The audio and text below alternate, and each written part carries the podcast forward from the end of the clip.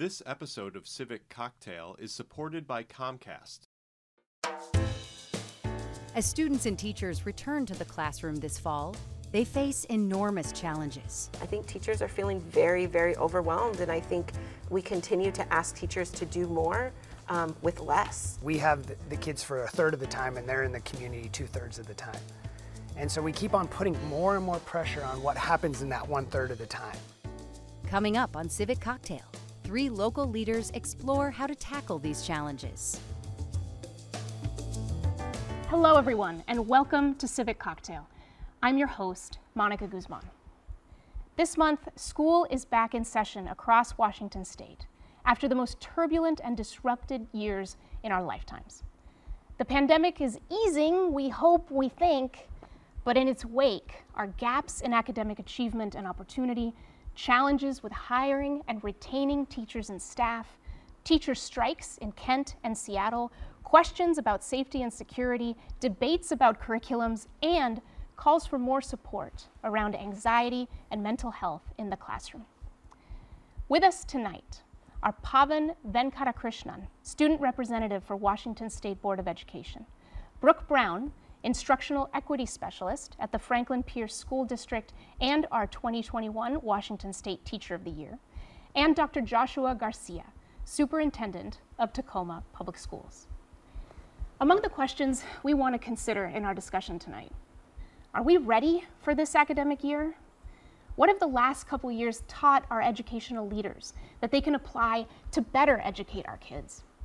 And what is next for a strained public education system that we increasingly expect not just to teach our kids, but to care for them too?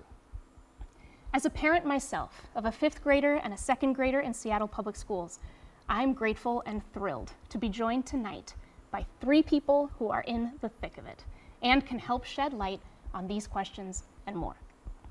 Thank you all so much for taking time out of your busy schedules to talk to us, and a special welcome too to all the teachers, staff, students, and parents out there tuning in. So, let's dig in, folks. Pavan, you've made it to your senior year, which, uh, congrats, by the way. Thank you. And that's saying something after everything that high school was and wasn't over the last couple of years. Years from now, when people meet you and say, You went to high school during the pandemic? What was that like? What will you tell them? Uh, it was difficult, uh, and it's been a difficult experience for every student in the state and across the country. Uh, you know, we are facing mental health challenges. A lot of students are loneliness, uh, you know, struggling to complete assignments, struggling with grading. Um, so it's been a difficult time. Uh, you know, 2020 was hard for all of us, but uh, students took it especially difficultly. Mm-hmm. So if I were, you know, telling a person a few years from now what it's been like, I'd probably tell them just that. It was a lot of challenges, um, a lot of learnings, and hopefully learnings we can take forward to better our curriculums, uh, be better educators, be better administrators, and ultimately uh, create an experience that's more rewarding for students in the future. Yep, that, that is the hope. Now you're one of two student representatives, That's is that correct, right? yeah. On the state two representatives, uh, along with uh, Eastern Washington representative as well. Right. And so tell us a couple ways that you try to stay plugged in to the concerns of such a broad range of students, a million students. Right. I mean, it, it's difficult because this is a diverse state. You've got, um, you know, a million kids. Uh, it, it, it is a huge population. So one of the ways we try to stay in contact, we talk to student groups all the time. Uh, we have regular meetings. Um, I'm particularly involved in the board's legislative agenda, how we engage with the state legislature. So, um, you know, I'm interfacing with student groups along with my counterpart um, on our legislative agenda, trying to get their feedback, trying to get the temperature, mm. see what they think on the issues. Um, and obviously, you know, I consume a lot of media, mm-hmm. maybe too much media. uh, Don't we all? yeah, so I, that's about how I stay plugged in. All right, thanks. Now, Brooke, these last couple years, everyone's had their share of life lessons, uh, and that includes teachers. So, when you consider what makes a truly excellent teacher back in 2019 and what makes a truly excellent teacher in 2022, what's the difference? Well, that's a great question. I don't think there's a really big difference. I think excellent teachers in 2019 were teachers who centered their students' humanity, were teachers who validated all parts of um, students' identity and created places that are welcoming for all students to really nourish their identities, their belonging, and um, you know definitely had high expectations and, and supported learning and um, just really thought about their students as more than just what they can produce or create, but mm. who they wanted to become. So I don't think that has I don't think that has changed. Mm. You were Washington State Teacher of the Year last year um, mm-hmm. after, is it 14, 15 years mm-hmm. teaching, and now you're helping prepare incoming teachers for this school year uh, at Franklin Pierce. If those teachers take just one point of advice from you into their classrooms this coming year, given the challenges uh, and opportunities ahead of them, what do you want that to be? That's also a great question. and I would say there's two things, and they're, they're words that I shared with our incoming staff, and I had them write them down. Mm. And um, I said, we, you have to pencil in time um, for joy mm. and to pursue that relentlessly every mm. day and to model that for our students and rest. Mm. And that doesn't mean scrolling on our phone, consuming social media, mm-hmm. right? Mm-hmm. Um, even though that's, but what really helps us to, to fill up our buckets and to be rested mm-hmm. because mm-hmm. our students deserve to have educators that rest and we deserve to have rest. And so, really thinking about how do we prioritize and be intentional to have those two things in our life. Mm. Josh, you've been superintendent of Tacoma Public Schools since 2021. I started off on an easy year. Yeah, I was going to say. Uh, you're serving around 28,000 students and over 2,000 teachers, and you were deputy superintendent in that district since 2012, so it's been a, a good long while. This is a challenging time. It's easy to come up with concerns, but I, I want to start just by asking you what, what has been the most rewarding part of this job? What, what keeps you going? I think watching my colleagues, and when I say my colleagues, the, we have 5,000 employees in Tacoma, but uh, we're very connected in Pierce County as well. Um, to see how they have rallied during this time, um, the bus drivers serving meals, nutrition services, the amazing classroom teachers, to be selfless and put themselves in the most difficult spots where some other professions may have not mm. was truly inspiring. And uh, it really takes your breath away when, um, you know, in Tacoma, all the way through the pandemic, our most neediest students got face to face contact with mm. our teachers, the support staff, the buildings were open, nutrition service folks served over a million meals. Everyone just leaned in. Um, and they leaned in because the community needed them at a whole different level. And we lost titles uh, and we all became educators and hmm. it just it fills your bucket to hmm. see that people step up in the most time you need and i'm just grateful to be a part of their team hmm. so school superintendents are no strangers to challenge uh, even when there isn't a global crisis going on so how are you setting yourself and your team up for success in another tricky year so we talk a lot about the whole educator. Um, how do you stay safe, healthy, engaged, supported, and challenged?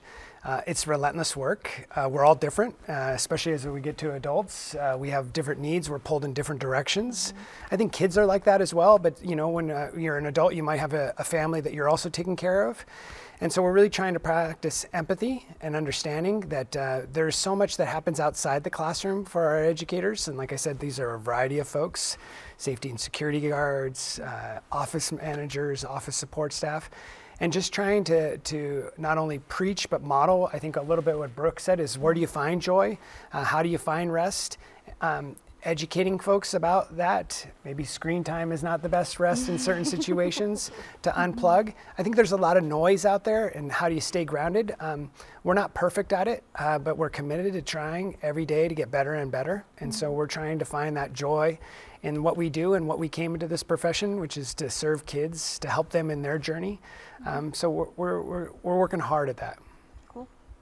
So it takes a village. I mean, we have representatives here from different parts of the education system to, to do something like educate so many children.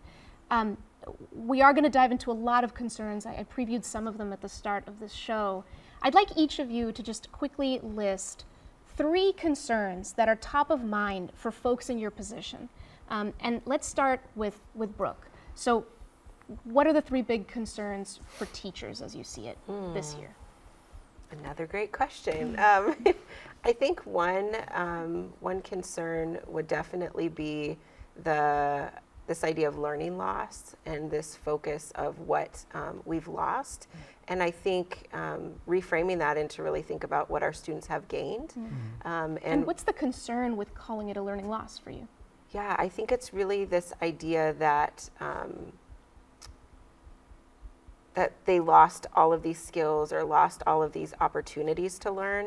Um, when I think a lot of our students learned a lot of different things during the pandemic, and so really understanding. I have four children of my own, and just thinking about um, the things that they learned being at home and um, really thinking about if we focus on just kind of coming back and solely focusing on academics and solely focusing on trying to make up for that loss, we miss that opportunity to center joy, to center humanity, to center um, having fun. And I think um, when students feel like they belong, when students feel like they are welcomed in class, um, then the learning can progress. And so I think We'll come back to questions around Okay. academics too. Do you have a, a couple other concerns, um, just quickly? Oh yeah. Yeah. Sorry. I know I, we, we dug into that one because why not? But but yeah, anything else that comes up Um, that's I would say mental health concerns, Yeah. um, and I would also say uh, so academics, mental health, Mm-hmm. and I would say wellness. Okay. Josh, Sorry. how about you? No, I'd piggyback on Brooke's. I think um, not just for the uh, the students, but for the adults. I think we became more aware than ever um, around what mental health it meant for us as adults and what our need was, and maybe the lack of. I really appreciate. I think the uh, the concern of how we're labeling this generation of students is a, a deep concern for me, and we can talk more about that at a different time. Um, and then I just I worry about everything else that's going on in society that is impacting our kids that is channeled through the, the school of education or the system of education that we're not really addressing as a society, whether that's long-term health care or crime or homelessness, all these other impacts that I think are being captured in a manner outside of school, but our kids are experiencing on a daily basis, and we're not, as a community, wrestling through that impact. Yeah, it's striking me already kind of a theme a little bit about some of the boundaries maybe that we used to have have really kind of fallen away, right? And everything sort of I think the boundaries were maybe not uh, Yeah. spoken in public, but as educators and students, they were always real. Um, we always saw them, and now I think the rest of the community is maybe experiencing what that looks like. right more exposure. Pavan, how about you? I would begin by talking about you know what where students are at academically versus where they were two years ago. Um, I think that's top of mind for most students. Uh, I was reading some research. Most Americans read at what a fifth grade level generally. Um, so to imagine that we have a generation of students who might be behind that level is really concerning, and that's my peer set. Um, so obviously looking at ways that we can recoup, uh, get students back to where they need to be, prepare for the workforce. The next I'd say is obviously mental health challenges. Students have been alone, um, you know, alone in their rooms, online doing school. Maybe they've come back And you know firsthand what that Yeah. was like. Yeah. or uh, you know coming back to school um, uh, and and being different kids, being changed kids, having their development impacted in ways maybe they don't even know.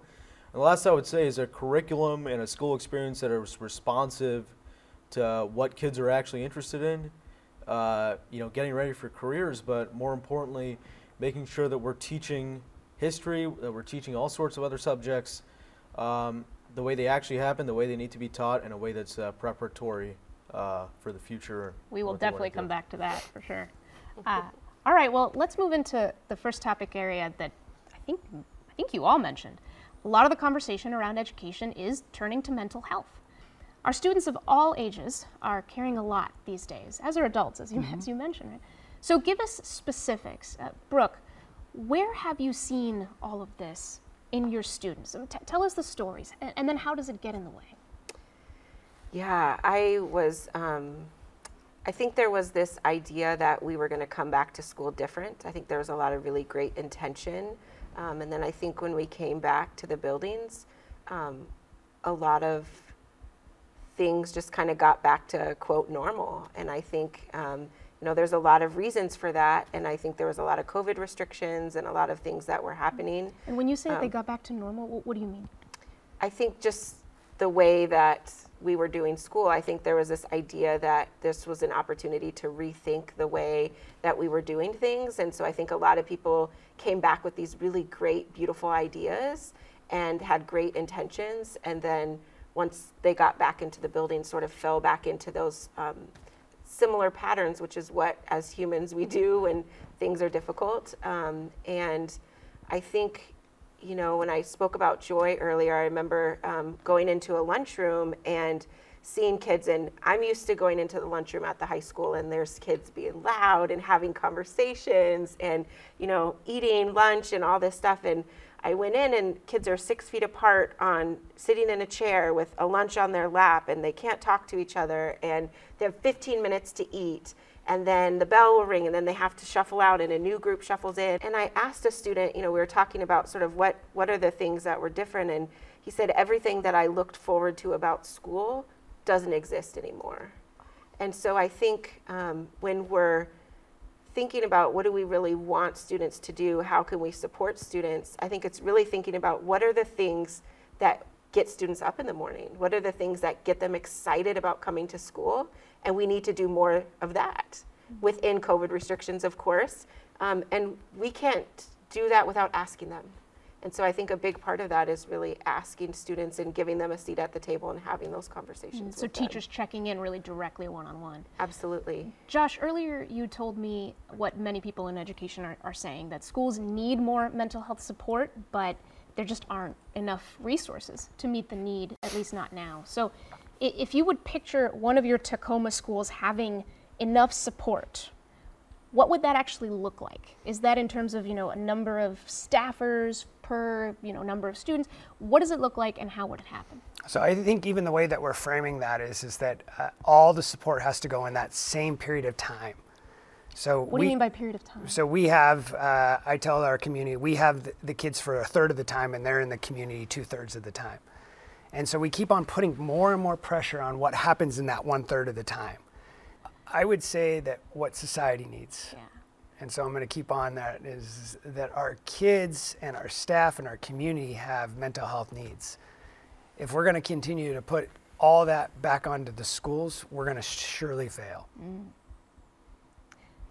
This is a good segue. Schools are bearing the burden of caring for our kids in more ways than one. Uh, I want to talk about lunches as an example of that. After two years, free lunches for every student, regardless of whether their families could afford them, ended this year across the state, replaced by a process where nearly 1,200 schools, more than double than before the pandemic, are likely to provide free lunches for all their students.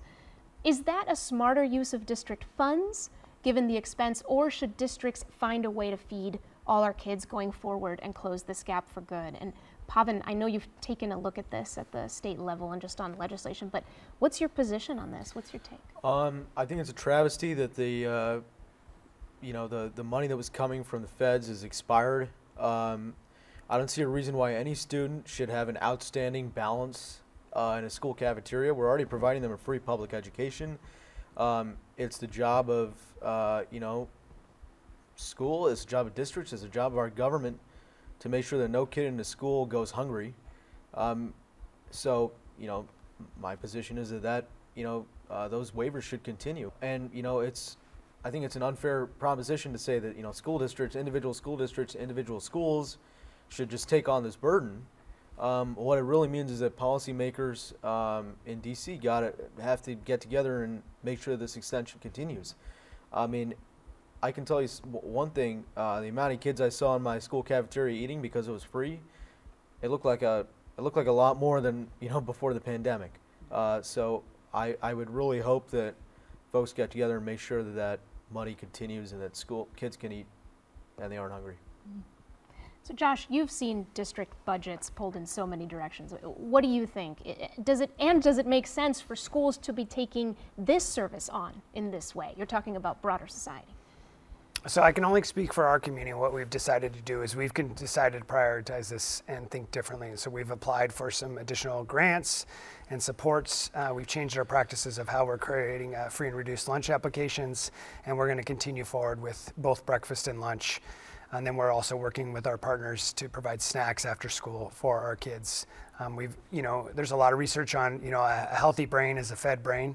Um, we have to be more innovative and creative with the food supply chain. Uh, it's been a, a problematic for us. Uh, we're going to have to change our practices to get better, but we're committed to ensuring that no kid comes to school and doesn't have that opportunity. And there's all kinds of good reasons why they may come and not have a meal, um, but let's not have that be a shame game. Uh, let's just move forward and uh, let's feed them and, and we'll keep them going. Brooke, any thoughts on that?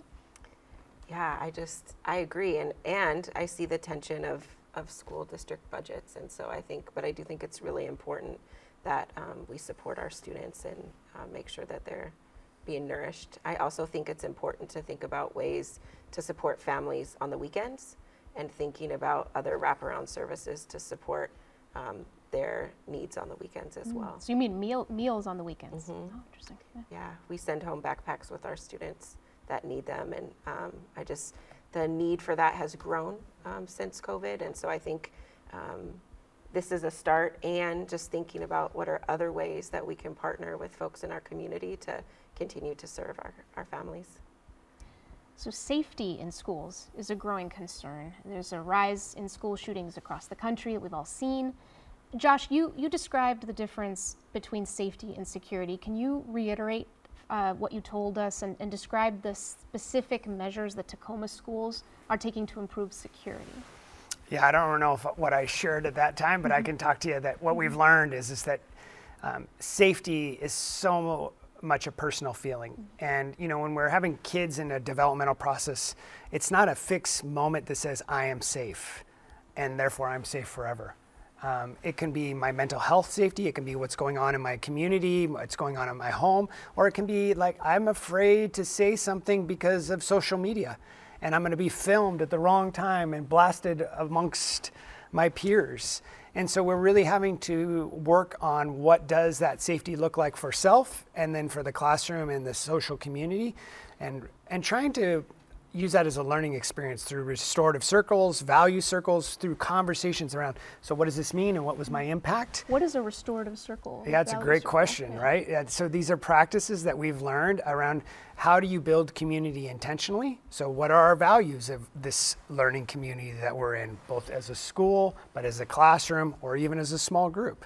And how do we have conversations in a facilitated, trained manner to bring what are our shared values? In a world that is oftentimes divided by you either if you're not all on the same page on this you're somehow at fault. And we're trying to build that. And restorative is we know there's going to be mistakes made. I make mistakes i say things and the intent versus my impact is not the same. I could have all the positive intent but the impact that i had on the other person. And so how do we have a restorative conversation that's facilitated to say it's okay that wasn't my intent but i recognize my impact was not matched. And really talking about security and the infrastructure of security.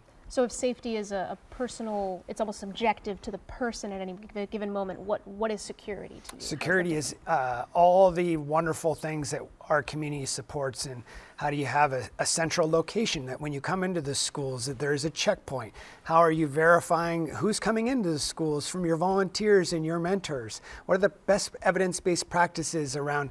Um, social media, uh, chat rooms that you're facilitating a variety of supports. Um, how are you installing cameras to be a safe place, but not a place that is ideally catching a student doing something that may be subjective, but uh, exterior cameras in there. How are we greeting visitors that are coming in? Um, how are we having to make sure that the doors are lockable in all different places? I think there's some uh, real work that needs to be done around communities and schools and capital budgets. And we're very fortunate that our community has stepped up to say, yes, we want these infrastructure upgrades. Um, what is your partnership with your local police department? What does that mean, both from a safety? How do I feel about police? Some of that needs to be restorative, as well as how do we make sure that we recognize that police staff are putting their lives at stake every day. And then also the security of we try to use our buildings 24 7, 365 days a year. So, how do we allow the community to come in and still make sure that our kids are safe in these designated times. Right, keep those open and shared spaces, but also secure. Uh, Pavan, I'm really curious. These conversations around safety and security for students. There's a lot of conversation around adults, right, from adults. But how how has it? How have you received all those conversations as a student? Um, you know, it, it, it is a issue that I can tell you is very present on the minds of students when you see, you know, elementary schoolers. You know, you're talking about safety. I uh, my mind sprints to you know, kids getting mowed down in classrooms. Uh, five, you know, five-year-old kids. It's uh, it's appalling. At the same time, you know, we need to have a balanced national, state, local conversation um, that is holistic. Um, so you know, balancing people's constitutional rights with, uh, you know, kids not being shot in the head in their classroom. Uh, and in addition, I mean, you need to have a community that is built towards ensuring, you know, that you know uh, a person who might have these inclinations never gets to that point. That they're, you know, they get counseling at some point in, or maybe a family member notices something. Um, I think, you know, talking about nationally, the the recent, you know, bipartisan uh, gun common sense bill sets kind of the right standard in my view. I mean, I know how many students in the state, you know, they, they grow up around guns. You know, their parents own guns. It's for you know um, sports, hunting. Um, so nothing but respect for that proud, uh, you know, that proud lineage. But um, we've got to have a balanced conversation that incorporates that perspective and also um, ensuring that kids are safe in their classroom. I'm ready to vote for Bob, and how about you? there you go. You already got support. We'll be back with more after this message. Comcast strongly supports civic engagement and is proud to sponsor Civic Cocktail. Everyone deserves to participate in the conversation, and Comcast plays an important role in helping people stay connected. For 10 years, Comcast has supported digital equity for all through its Internet Essentials program. To learn more about Comcast's commitment to advancing connections, visit internetessentials.com so, moving on to something we brought up earlier. Throughout the pandemic, we assured each other that the important thing was taking care of our kids at such a hard time for all of us and not worry too much about academics, about these metrics.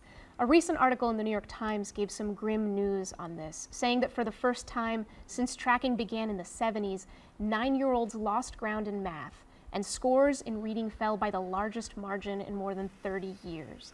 The decline spanned almost all races and income levels, uh, though students of color fared worse. Brooke, is it time to worry about academics yet? Another great question. I think um, academics, of course, are important as we're in um, education. That's what we're about. Um, I do think, though, um, we can't look at solely at the negative.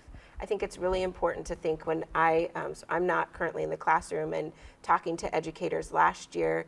Um, yes, students were behind, and the growth they made from the e- beginning of the year last year to the end of the year was more growth than they had seen the previous years in their students. So even though they may be, quote, behind, they're making growth. And so I think we have to look at it differently. And I think educators really understand um, that their job is to teach the students in their classroom. And so, really thinking about um, how are we universally designing curriculum? How are we making sure that um, our curriculum is culturally responsive and, and providing students the opportunity to feel seen in, in what they're doing? And I think the more that teachers can focus on building those relationships and creating that sense of belonging will then um, will add to their academic achievement. And so um, yes, I think it's something that we continue to have high expectations for, um, but I don't think it's the only thing to be focusing on right now. I want to add a little bit, and I want to represent our teaching colleagues out there. I didn't. I mean, I was in a lot of Zoom. Uh, I did a lot of substituting. Uh, there were a lot of people that were working very hard, and we're not just sitting back and saying, "Oh my gosh, well, this is just what it is." I think there are a lot of things that need to be at play here. Is those guidelines and requirements, everything from how many days you are required to be out of school, played such a significant role. How many kids weren't able to test during those times? And so I don't know all the research of New York and the New York Times.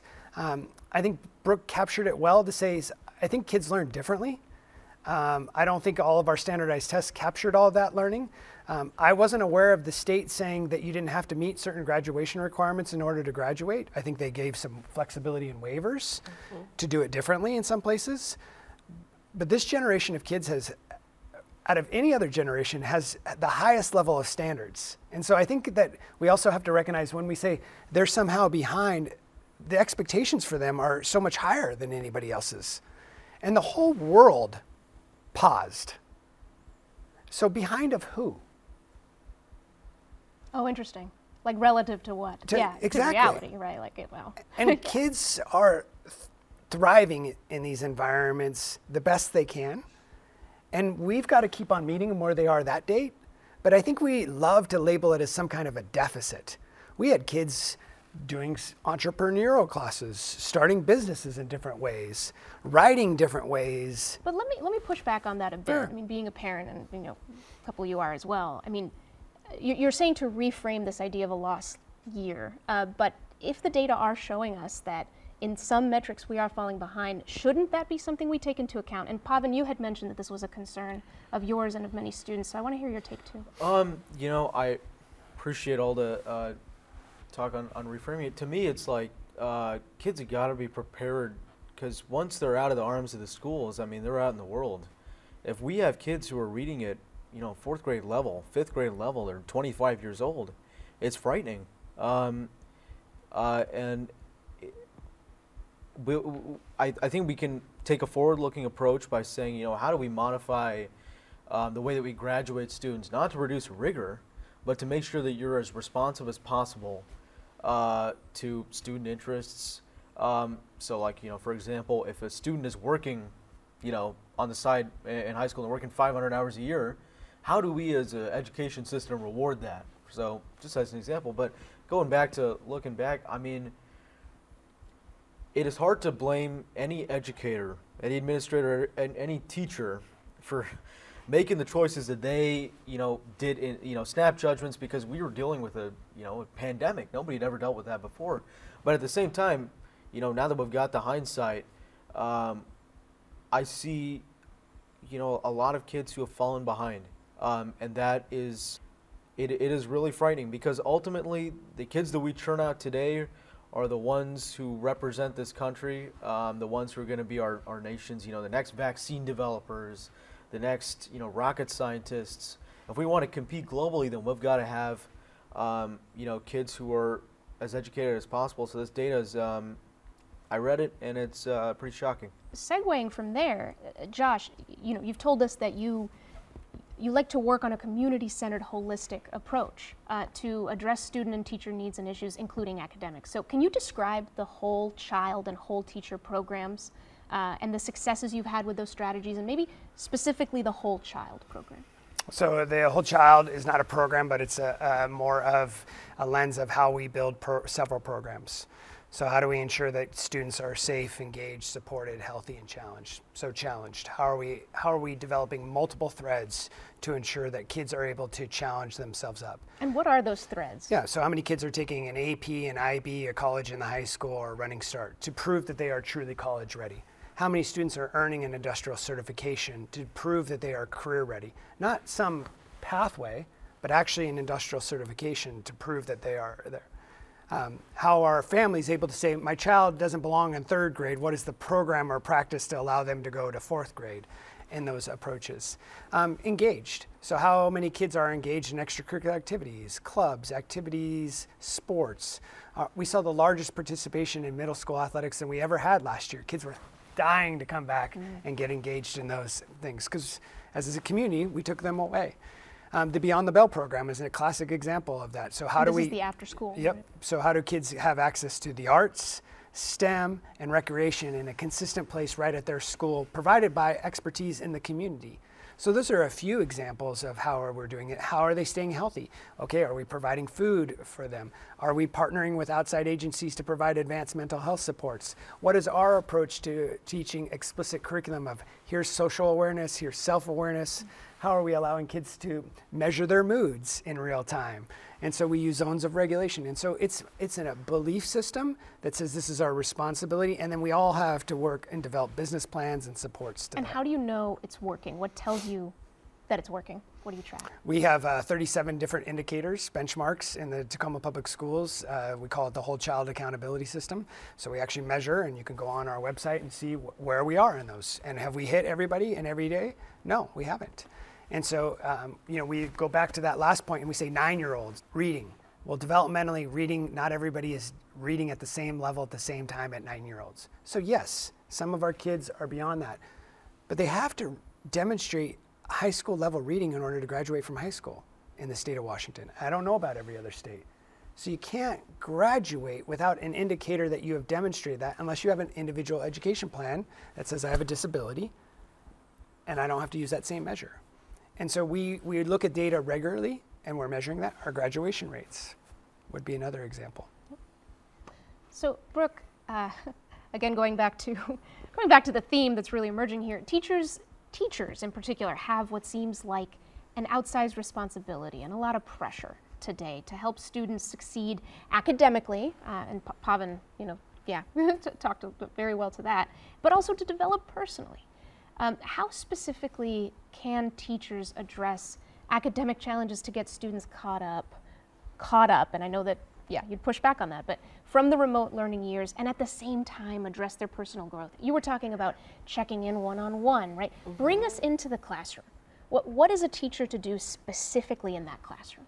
Yeah, I think what we've really figured out is doing more of what necessarily wasn't working isn't the way forward. And so I think it's what can we, how can we think about um, different activities uh, to get kids kind of quote unquote caught up in different ways. And one of those ways is really building those solid relationships. And so for me in my classroom, um, when students come in, I always use um, a like a check-in scale, one to ten, human blob, scale of one to llama. How you doing? Wait, it's human blob to lo- s- say. yeah. So it's like a human blob, like this blob tree, or there's like llama one through nine llamas, like which llama are you today? Um, and so really thinking about, um, you know, first of all, like how are you, and just checking in on how you are, and and that's a great way as a teacher just to connect um, with you on a human level. And you know, there's some kids that are um, that are twos every day, and and that's okay. And, And you what know do you that. do when- as a teacher when someone comes in and, and consistently says, I'm a, I'm a blob, I'm, I'm a two? yeah. What do you do? I'm able to have that conversation with them and sort of check in and see what's going on. And but if you have a kid that's um, higher and then is a two that day, that also is a way for you to connect and, and to see what's going on. And then I'll have a check-in question for us to get to know one another and and then spend some time doing some mindful breathing and we recite in Lakesh together. And so really thinking about all of those things happen before we start um, engaging in the curriculum for the day. And so, really thinking about, I want my students to understand that um, their well being matters um, before we even get to the content. What do you see in the students that tells you that making the space and time for that is really working? Give They- us, yeah, they tell me. That, yeah. Yeah, they say, you know, Miss Brown, you're one of the first teachers that I feel like cares about how I'm doing. So when they um, walk in the door, I'm really silly and I'm always like, you're entering the learning zone. and so, like, we're here to learn and we talk about it. We're really transparent. And so when we're doing really difficult things, I tell them, like, okay, this is our, like, brain jog today. We're going to take our brains and put them on a treadmill, and we're going to do really hard things in this class, but know that you never have to do them alone. We're always going to do them together. And so, really, just um, building that practice in of trying, of working hard, and really building those skills in them. Um, and having those those high expectations, and I tell them the story every year at the beginning of the butterfly. And there's a story I don't know who said it to give credit to, but this idea that um, this butterfly, um, this this man saw this butterfly struggling to get out of the cocoon, and there's this great science explanation. I was an English and ethnic studies teacher that there's a process that they have to go through, and so this guy cut the cocoon open, and the butterfly got out, but then was never able to fly. And so I tell them that story at the beginning, and just always come back to that as like, I'm never to cut that cocoon open for you. I'm going to be here as you struggle, but we're always going to struggle together. And so it's building those relationships, but also that support for them to know that, yes, this is hard. We're going to name it. This is hard. This is challenging. This is tough work.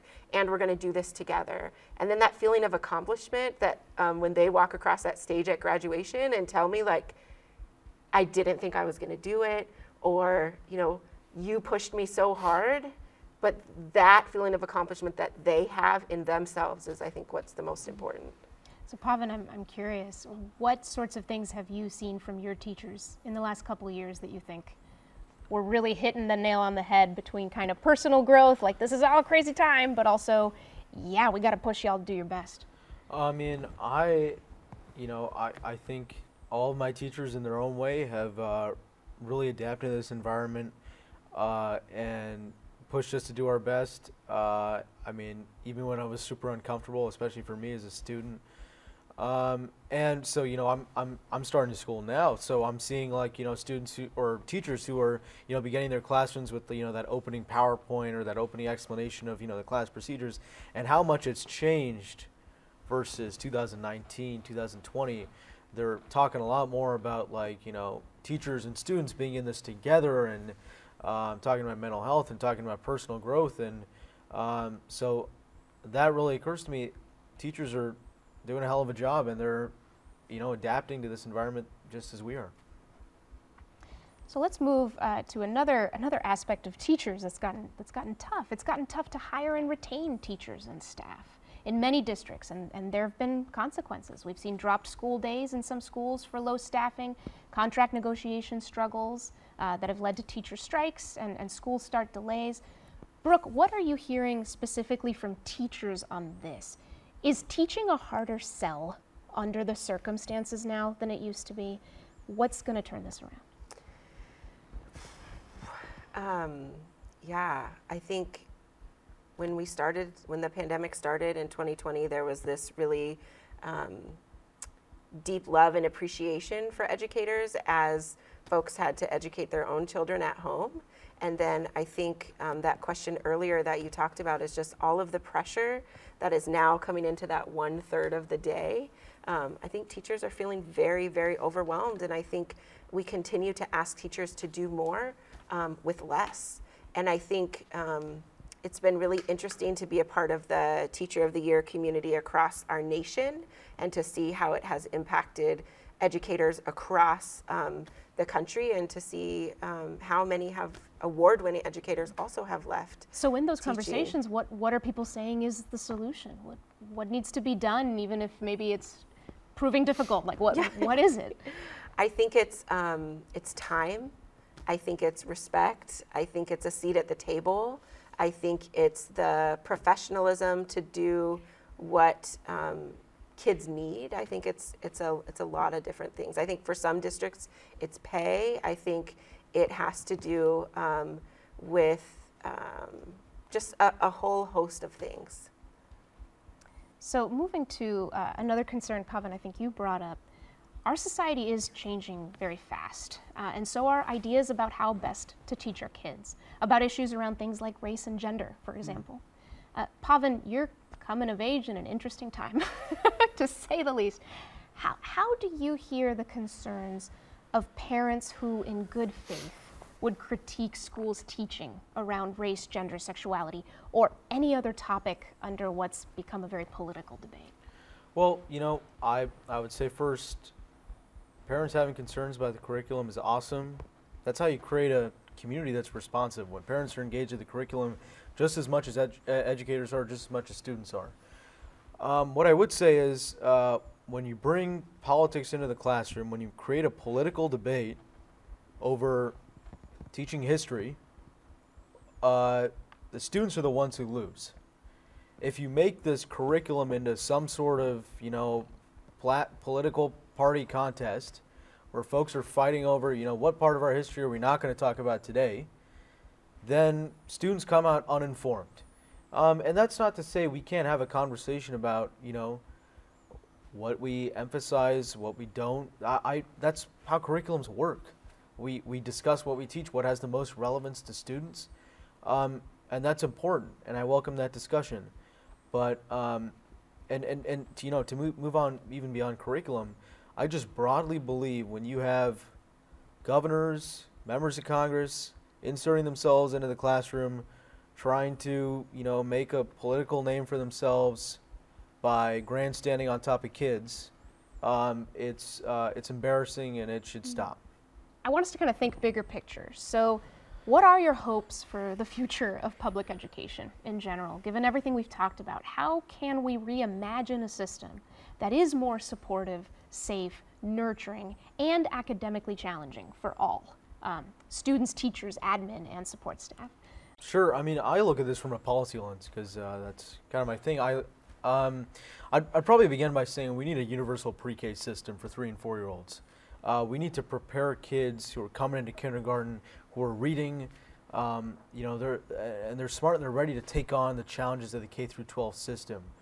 Um, I would look broadly at you know high school, making sure that kids are you know in that junior senior year are get are doing things they like to do, are getting ready for the career field that they want to pursue, getting ready for the college experience they want to pursue, um, and beyond that, having a we've had a, a, real you know revolution you know uh, uh, getting degrees in you know computer science engineering all that. What does it mean for a kid who you know maybe wants to go into the trades maybe wants to be uh, an, you know a plumber maybe wants to work on a factory line? We want to make sure that kid can pursue that career too. So that means ensuring that you know we have a school system that makes it easier for kids to pursue that kind of stuff Josh, how about you? How would you how would you think big on this? It's it's a tough job, and I think that we read headlines and we make judgments. And I, I think if we're going to reimagine who we are and we see the potential in our kids and what is coming through partnerships, I think the greatest teacher is, is our families, our parents, our grandparents that are teaching for that two thirds of that time. Um, and we're just going to have to keep on working at it I don't think we're broken. And I think it's very important that we recognize that our kids aren't broken, they're developmenting. If I ask folks, do you believe everybody learns at the same rate on the same time? Well, no. I mean, if you've ever raised a child and you have multiple children in your house, you realize, wait a second, I have three of you and you're all different. And you, I know that you came from the same people.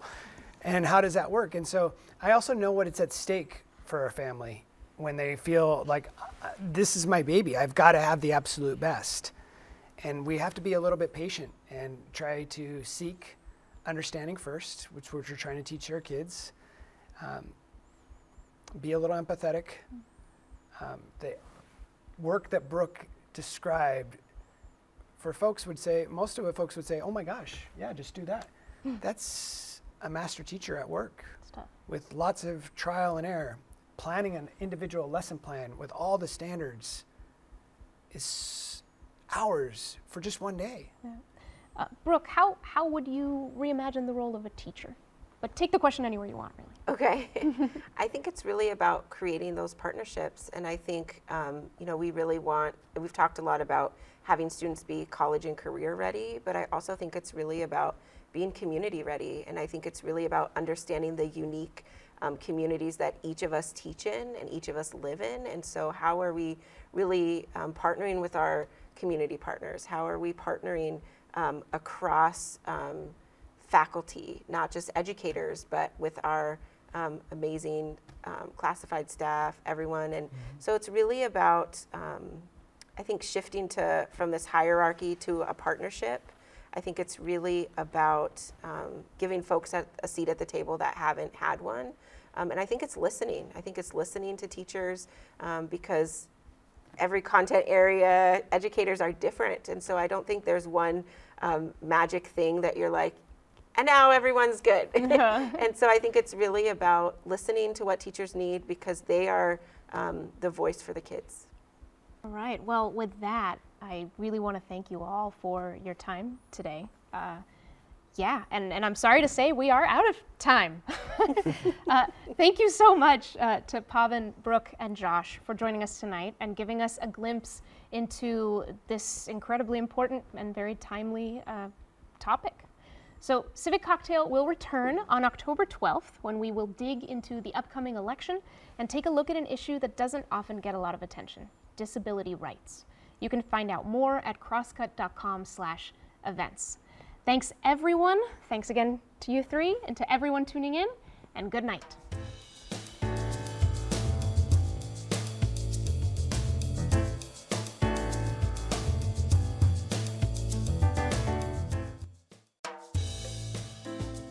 This episode of the Civic Cocktail Podcast was produced by Mark Baumgarten.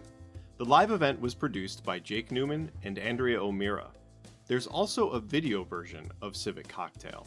The monthly event is streamed live, broadcast on KCTS 9, and available on demand at kcts9.org and through most streaming platforms. The executive producer of Crosscut Podcasts is Mark Baumgarten, and the executive editor of Crosscut is M. David Lee III. If you'd like to attend the next taping of Civic Cocktail or any of Crosscut's other events, go to crosscut.com/events. You can subscribe to the Civic Cocktail podcast wherever you listen. And if you'd like to support the work we do at Crosscut, whether it's the live events we put on every month or the journalism we deliver every day, go to crosscut.com/membership. In addition to supporting our journalism, members receive complete access to on-demand programming from KCTS 9 Seattle's PBS station. For more on Civic Cocktail and other Crosscut podcasts, go to crosscut.com/podcasts. For the latest political, environmental, and culture news from the Pacific Northwest, visit crosscut.com. Civic Cocktail is a product of Cascade Public Media and Seattle City Club. We'll be back next month with another conversation.